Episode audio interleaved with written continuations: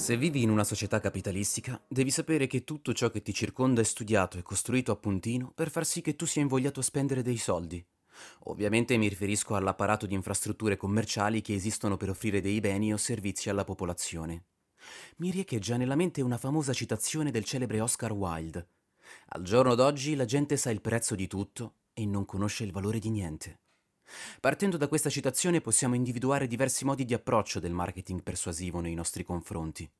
Il primissimo tipo di approccio potremmo definirlo superficiale, perché è dettato dalle influenze pubblicitarie che ci circondano, come la pubblicità in tv, sul web, i cartelloni pubblicitari per le strade o la distribuzione di prodotti gratis detti tester in giro per le città. Un'altra metodica, e forse una delle più efficaci, è quella del marketing persuasivo che agisce sui nostri sensi, a livello inconscio, stimolandoli per indurci ad acquistare.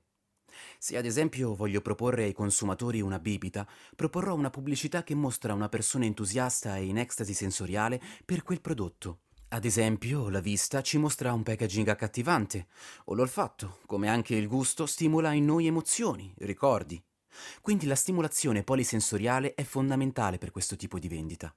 I supermercati sono i primi esercizi commerciali ad utilizzare tecniche persuasive nei confronti dei consumatori.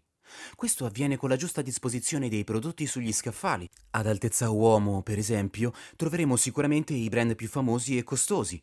Alle casse viene posta tutta quell'oggettistica che non ti serve, ma che compri per noia durante le lunghe file. Avete presente le confezioni dei cereali per la colazione? Quelle con stampate sopra dei teneri animaletti felici e sorridenti? Ecco, se ponete la giusta attenzione, potrete notare che la stragrande maggioranza di questi prodotti ha stampato sopra l'immagine di un dolce animale che ha lo sguardo rivolto verso il basso. Questo avviene perché l'immagine deve comunicare con il vero consumatore, che in questo caso sono i bambini. Sentendosi guardati da uno stravagante personaggio gioioso e sorridente, saranno indotti più facilmente a volerlo.